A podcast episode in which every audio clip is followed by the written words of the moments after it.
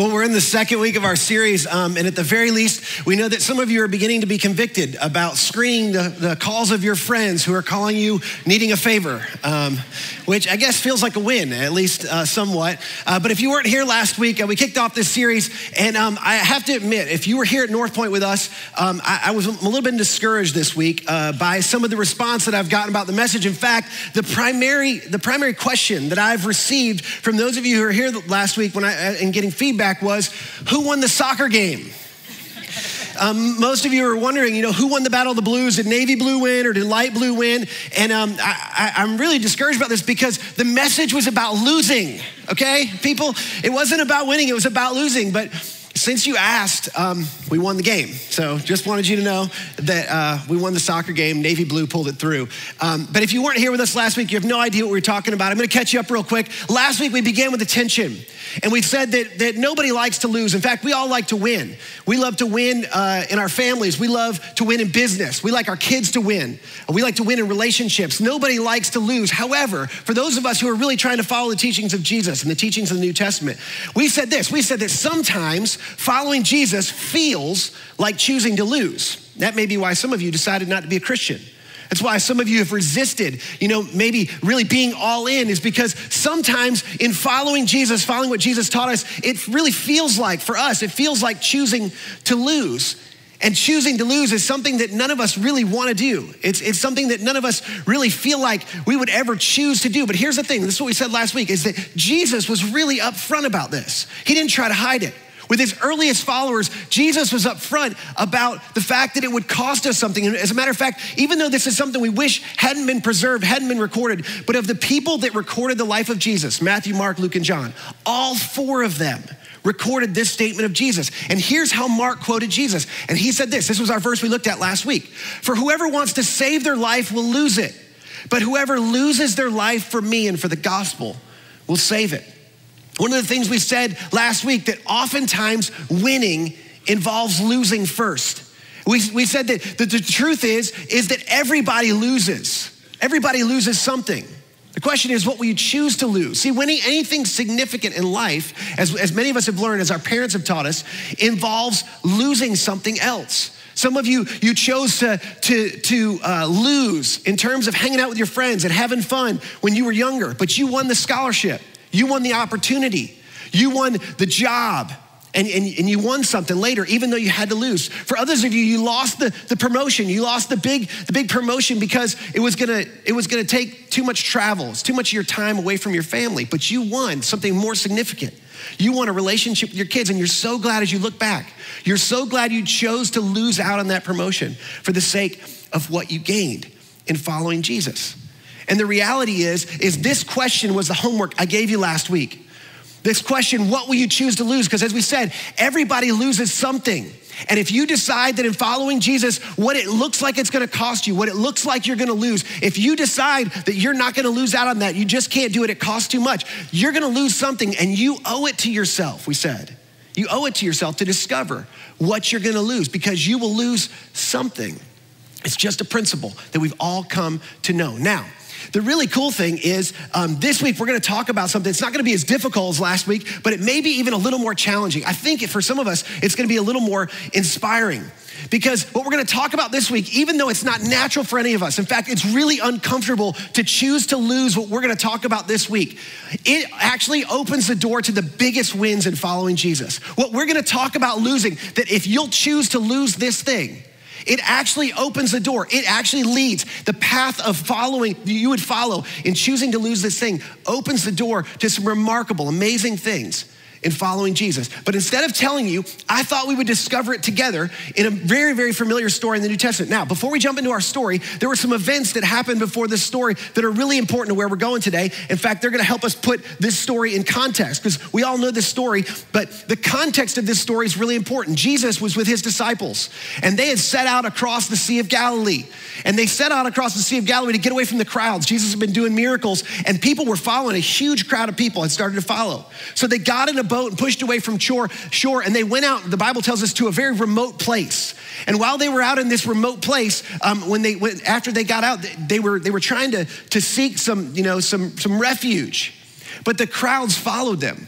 Jesus had been doing all these miracles, and not only did the crowds follow, but they had brought their sick. Those who were sick, the family members and their friends, they had gotten them and brought all of these people to follow Jesus. And then they brought these people to Jesus. And the Bible tells us that when Jesus saw them, even though he was trying to get away, even though they were trying to get some rest, it says that Jesus had compassion on them and he began to heal the sick. And apparently this went on all day long.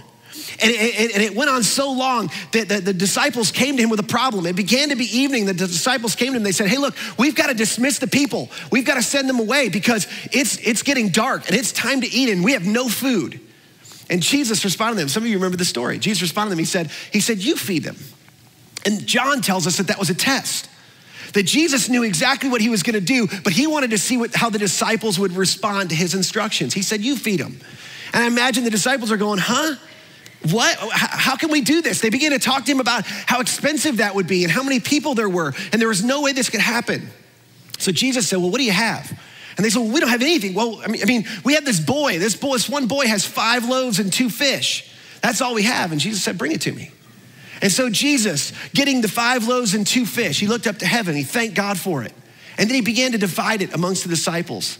Some of you remember this story, and 5,000 men, in addition to all the women and children who were there, ate that day. They were all fully satisfied, and 12 baskets were left over. That's been their day so far. What an incredible day. All the miracles, all the people being healed. 5,000 people, the disciples getting to be a part of that. But it's what happened that night is what we're gonna focus on. See, what happened that night is so interesting. What happened next is really, really remarkable. This is the way Matthew, who was an eyewitness, by the way, he was with them, among them. This is how Matthew records it. He said, immediately, Jesus made the disciples, Matthew was one of them, get in the boat and go ahead of him to the other side while he dismissed the crowd. Jesus apparently, there was an urgency, and one of the other accounts tells us that there was some rumblings amongst the crowd, and because of what Jesus was doing, they were ready to force him to become king. They were ready to proclaim him to be king, and this was gonna cause all sorts of disruption, and this wasn't Jesus' plan. So Jesus immediately made his disciples get in a boat and go out to shore. And after he dismissed the crowds, he went up to the mountainside to pray for himself. It had been a long day for Jesus. Jesus was probably exhausted. He had been trying to get away before that. And he'd spent all day doing miracles. He'd spent all day interacting with people. He'd fed all these people. And Jesus decided to retire, and as he had done often, to get away and spend some time praying to the Father. And it tells us, this is where we really jump in. Later that night, he was there alone up on the mountainside, and the boat was already a considerable distance from the land. So Jesus is on the mountain, the disciples are out on the Sea of Galilee, and they were buffeted by the waves because the wind was against it. Now, this is hard for us to imagine. Some of you don't know anything about the Sea of Galilee, but I'm gonna show you a picture. Here's a picture of the Sea of Galilee. This is the Sea of Galilee, and they were in Bethsaida. Bethsaida is a remote area on the northeast corner of the Sea of Galilee, and that's where they pushed out from. Jesus was on a mountainside over here, and this whole sea is only about 8 miles wide. And so they set out, and another account tells us as they were about halfway, Jesus on the mountain could see them. Now, some of you don't know how big this lake is, and I don't know if you're familiar, but this is shaped about like Lake Tahoe. And if you've ever been to Lake Tahoe, you know you can see across Lake Tahoe. Well, this is only about a third of the size of Lake Tahoe. So Jesus somehow could see them, and they're only about halfway across the sea, and they're buffeted by the wind and the waves, which is a significant word. If you've ever been surfing, or if you've ever been boogie boarding, you know what it is to be going out towards those waves, and those big breakers are crashing, and you just can't get past them, and you're trying to get out to some of the bigger waves so that you can ride the waves in, and they just keep crashing, and you can't get out there, and that's what they were experiencing. For those of you who've never been surfing, or you've never been boogie boarding, even though we live in the South, this might be tough to imagine. Imagine a frustrated motorist in the midst of a snowstorm sitting in their car for 15 plus hours. You with me now? Okay, for some of you, this is gonna be too soon. It's gonna be too soon, but shortly before dawn, okay? Not in your car, get out of your car, come back to the boat. Shortly before dawn, Jesus is watching. Now think about this for a minute. Shortly before dawn, Jesus is watching them. And I told you, it's only 8 miles across. I mean, they've been out there for 10 hours now. This is about 3 a.m. It says in the fourth watch of the night, about 3 a.m. in the morning, they're out there and they've only made it halfway across the lake. This should have only taken them at max 2 hours. an hour or so, a little more for some really experienced or people, whatever you call them, rowers. But if they're in the boat and they're crossing the sea, it shouldn't have taken them that long, but there's wind and there's waves and they're halfway across the lake and they're stuck in the middle of the lake. They're too far to come back, but they're not making any headway, and Jesus sees them out on the water. They're stuck out in the middle of the water. And I imagine after 10 hours, their hands bleeding, their muscles cramping, frustrated. They're probably wondering, how did we get into this mess? How did we get out here? What are we doing? And where is Jesus? He's the one who made us come out here. And the Bible tells us shortly before dawn that Jesus went out to them, walking on the lake. When the disciples saw him, and Matthew wanted to make sure we knew because he was there. The disciples saw him, Matthew saw him walking on the lake. They were terrified. Which I'll be honest with you, if it were me and I was in a boat in the middle of a storm and somebody came walking toward our boat on the water, I'd be terrified too. The Bible tells us they thought it was a ghost. It was a ghost, they said, and cried out in fear. They didn't know what this was. They didn't recognize Jesus. And they were already scared. They were already frustrated. They were probably delusional after being out there all night working, rowing in the wind and the waves for 10 hours plus. And it tells us that they were terrified. And then, this is so important. This is probably the most important thing we're gonna look at today. Look at Jesus' response. But Jesus immediately said to them, "Take courage, it is I. Don't be afraid. Take courage, it is I. Don't be afraid." This phrase was a phrase that was very common to Jesus. He used this phrase a lot.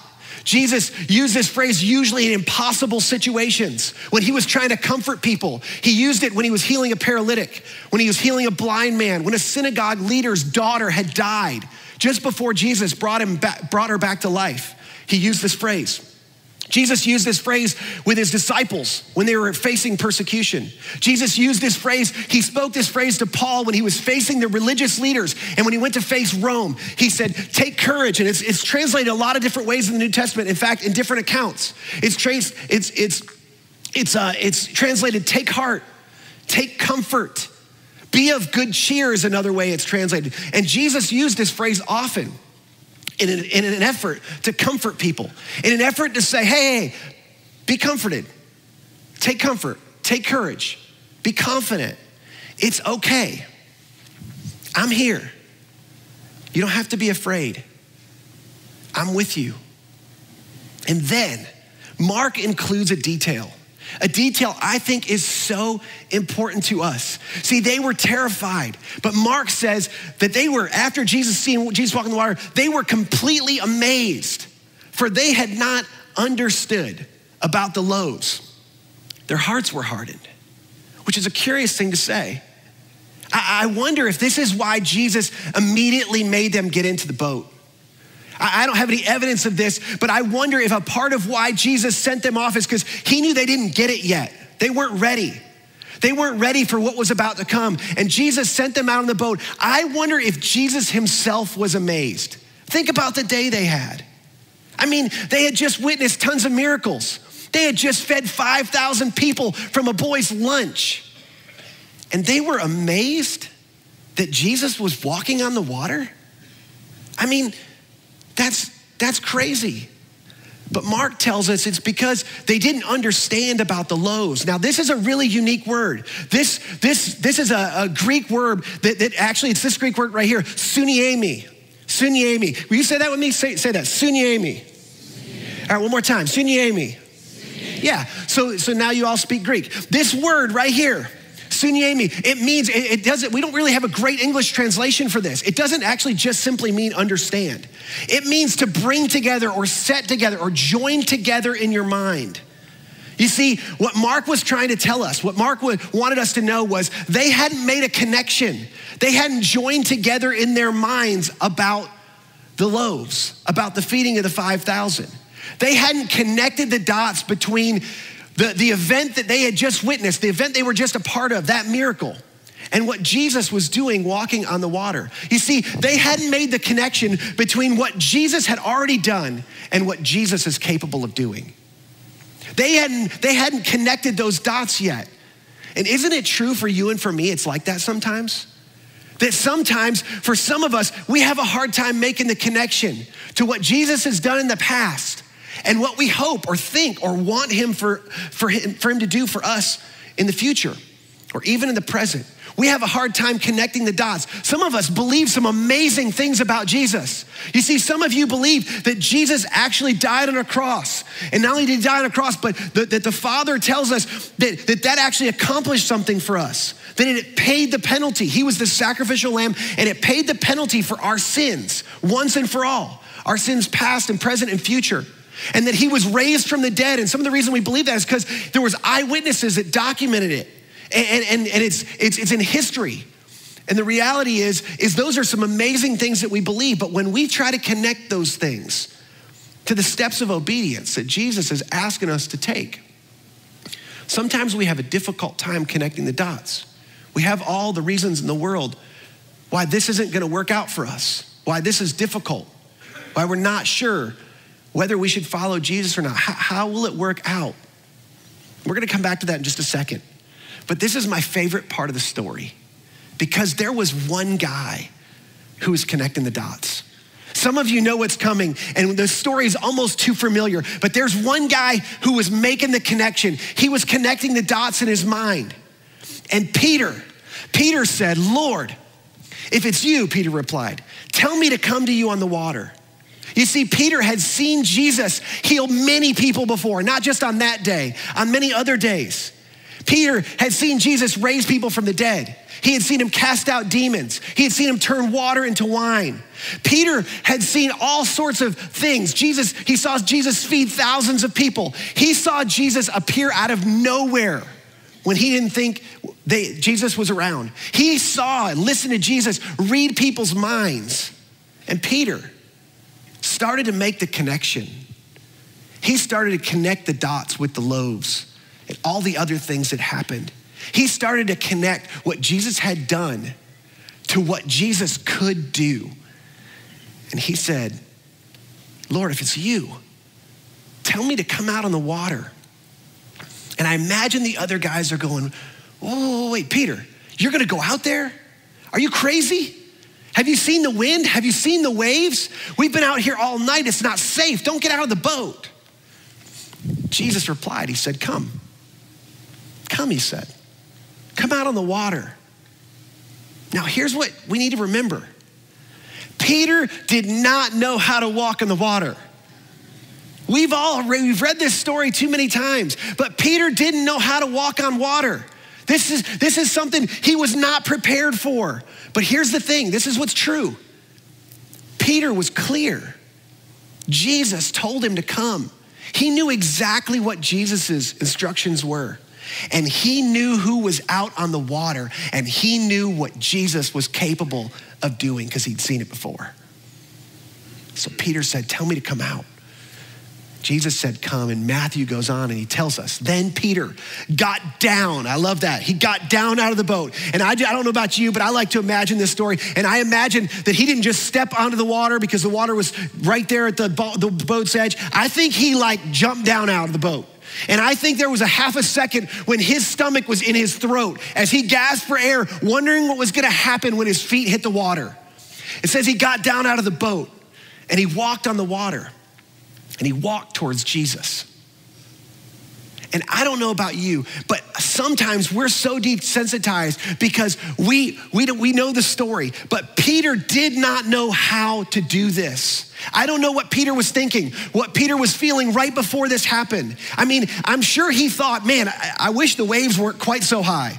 I wish it weren't so windy. I mean, let's be honest. These aren't ideal conditions for a first lesson in water walking, right? Like, this is not ideal.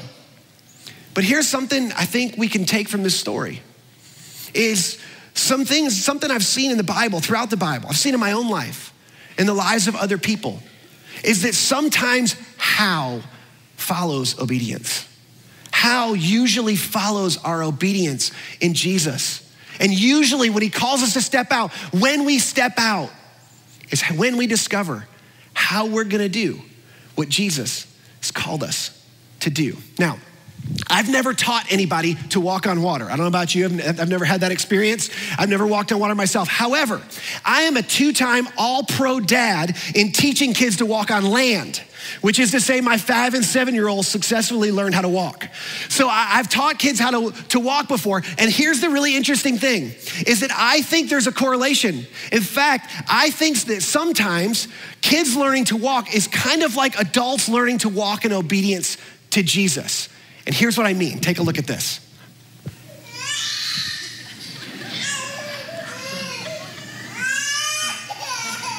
Come on, you can do it. You can do it. Okay, now that's my daughter Gentry, who we had a little bit of trouble with. I'm gonna show you that again in just a second because it's important. Not just because I love showing off my kids, which all preachers do, that's true. But here's why I show you the video. Is Gentry, we were in this stage with Gentry where she hated this. She did not want to learn how to walk. We were in this stage, some of you were in this stage with your kids where she'd take a step and fall and quit. She's not gonna try. She'd just throw a tantrum on the floor and she would not try. So we got in the habit every day. We decided in our front room, which was the only room downstairs we had that had carpet, we were gonna try in the front room to teach her to walk every day. We're just gonna keep doing it until she got it. And this was one of those days. And she's throwing a full on tantrum, and multiple times I was trying to get her to go. My wife's videoing over and over and over. We finally got this one. But here's what I want you to pay attention to. What we discovered was that if we could just get her to focus on Jen, on the person calling her to come towards them, that it completely changed the way she felt about what she was doing. It completely changed the scenario. So I'm gonna show you this one more time, and I want you to watch the end. Notice what happens at the end of this video. Take a look again.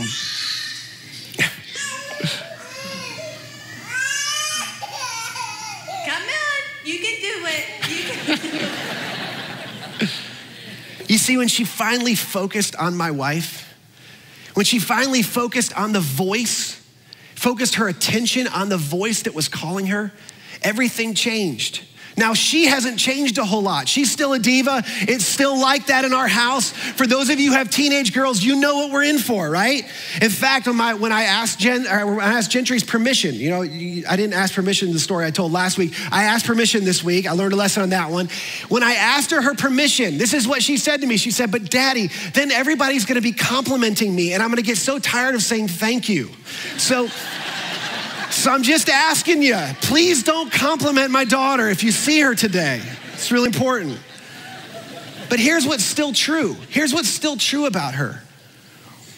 That when she focuses on her mom and her dad that are calling her, that are asking her to be obedient, when there's a relationship, when there's a connection, she takes comfort in the fact in who is calling her, who is asking her. And I think the same was true for Peter. I think Peter took comfort in the fact that Jesus was out on the water. And you see, choosing to take comfort in Jesus a lot of times involves choosing to lose comfort in everything else. You see, some of you, you've learned to take comfort in other things. And those are the things that are in contrast to you following Jesus. You've taken security in a job or in a relationship. You found financial security. You've taken security in a way of life or in a certain location in which you live in. And to follow Jesus, to do what's next, means giving up, choosing to lose comfort in those other things. And sometimes choosing to take comfort in Jesus, choosing to follow Jesus and obedience to Jesus involves choosing to lose comfort in a lot of other things. So let me ask you the question. Let me ask you this question. What do you fear losing most? What do you fear losing? What is it that when you think about it, when you think about holding on to this thing, that if you were to lose it, scares you to death? What is that thing? Because that thing, that's your boat. That's your boat. The reality is that's the thing that you're trying, that Jesus is calling you to step out of. And Peter, it would have been so much easier for Peter to stay in the comfort of the boat. But Jesus was calling Peter to take a step, to step out on the water, to trust him. And here's what Peter knew. He knew that Jesus was out on the water and he had to decide, am I gonna take comfort in Jesus and take a step of obedience towards what he's called me to do? Or am I gonna take comfort in the boat? Sitting in what I know, sitting in what I've taken security in, because they were mutually exclusive. He couldn't take comfort in both. And taking comfort in Jesus sometimes involves choosing to lose comfort in some other area of our lives, but it's impossible not to give that up if you're gonna really be obedient and to follow Jesus. Now, some of you right now are really upset with me because you think I'm about to skip the part of the story, the way the story ends, because you know how the story ends. And I'm just gonna say, I'm gonna show it to you. I'm gonna put it up on the screen, but I'm gonna promise you you're not gonna like it. And here's why, because you think it justifies you being able to stay in your boat. But I don't think it does. You see, Peter took his eyes off Jesus. And the Bible tells us that when Peter saw the wind, he was afraid and he began to sink. And he cried out, "Lord, save me." Peter took his attention off of Jesus. He stopped focusing on the one who called him. And he started focusing on the circumstance around him. He started focusing on the how. Even though he's walking on the water, he was focusing on the how. And the Bible tells us that Jesus said, "You have little faith. Why did you doubt?" That's actually true. Jesus said that. But something else happened before that. Jesus questioned Peter's faith. But before that, watch this and don't miss this. What actually happened right before that? The Bible tells us, and I kind of tricked you a little bit, the Bible tells us that immediately Jesus reached out his hand and he caught him. Do you know why? Because Jesus doesn't hang out in boats. Jesus was out on the water. And Jesus is there, as promised, for anybody who steps out in obedience to him. Did Peter fail? Yeah, he did, in a sense. But Peter also walked on the water. Nobody else ever before in history, ever since that time, ever before that time, nobody else in history has ever walked on water. Peter's the only one. And when he fell, Jesus, who was out on the water, who called him out, was there to catch him. Yeah, Peter failed. Do you know what I think? I think there were 11 bigger failures in the boat. I think there were 11 bigger failures in the boat because they never had the thrill of experiencing what it is to follow the voice of Jesus out onto the water.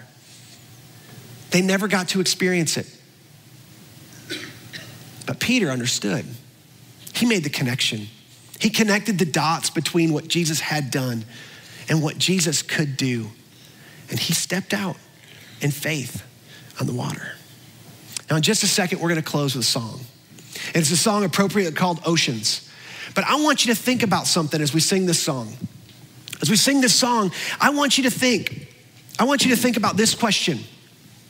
What is the thing for you that if you took a step of obedience or a step of faith would completely suck the breath out of your lungs? What is it that would put your stomach in your throat, but you know it's something Jesus is calling you to do? What is it that if you were to step out for Jesus, you know there would be a free fall.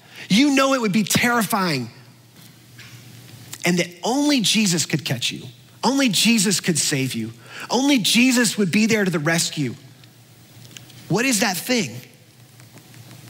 See, Jesus is out on the water and he's calling you, and I don't know what it is, but whatever that thing is your boat. And I made a list. You don't like lists, but I made a list anyway. And for some of you, it's gonna get really personal.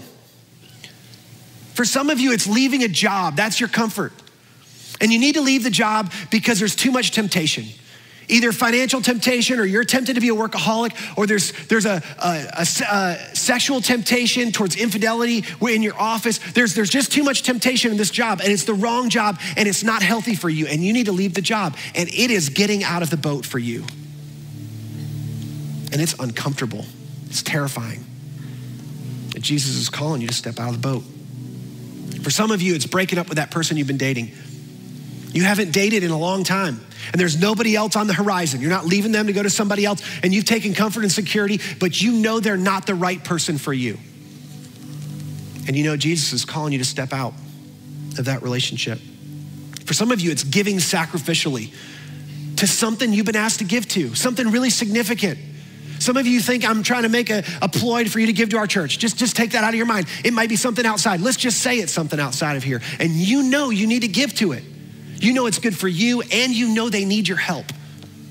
And Jesus is calling you to step out. For some of you, it's going on a mission trip, and you've never taken that step. And you felt it. You, every time we bring it up, you know, and you're chicken. That's the truth. You're chicken.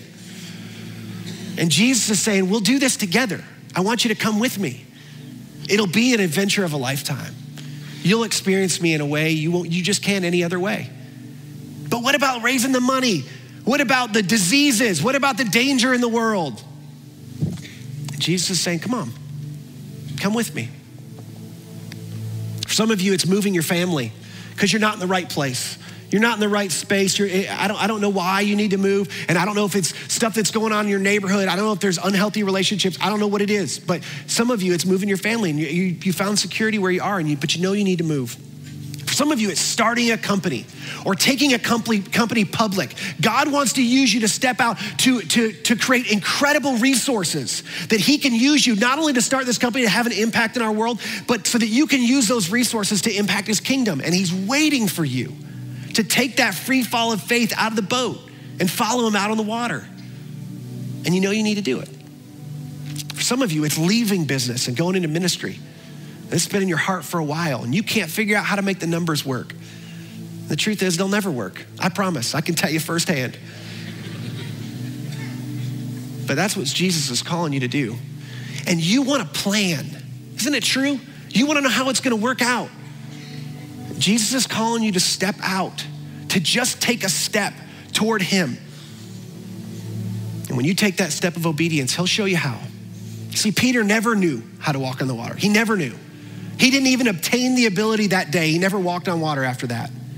Peter walked on the water because his step of obedience activated the power of God in his life to do something he could never do any other way. And the same is true for you. Don't miss out on that. So here's what I want you to do. I want you to close your eyes. We're gonna start this song in just a second. But I want you to close your eyes. I want you to think about it. What is that thing Jesus is calling you to do? It seems crazy, but it's not. It comes up over and over. Other people have affirmed it. This is not just some crazy idea you've had on your own. This is something you've been nudged. Every time you show up at small group, every time you come to church, every time somebody speaks in your life, you know this thing is there and that Jesus is calling you to do it. What is it? I want so bad for you to experience this. As your pastor, I want you to know this will be an experience unlike any other. You'll never be the same. You'll never be the same. Your relationship with God will never be the same if you step out. And yet the winds of discomfort are blowing. It's what you're listening to. The waves of doubt are crashing. It's what you see. Don't miss this. Jesus is out on the water, and he's calling you.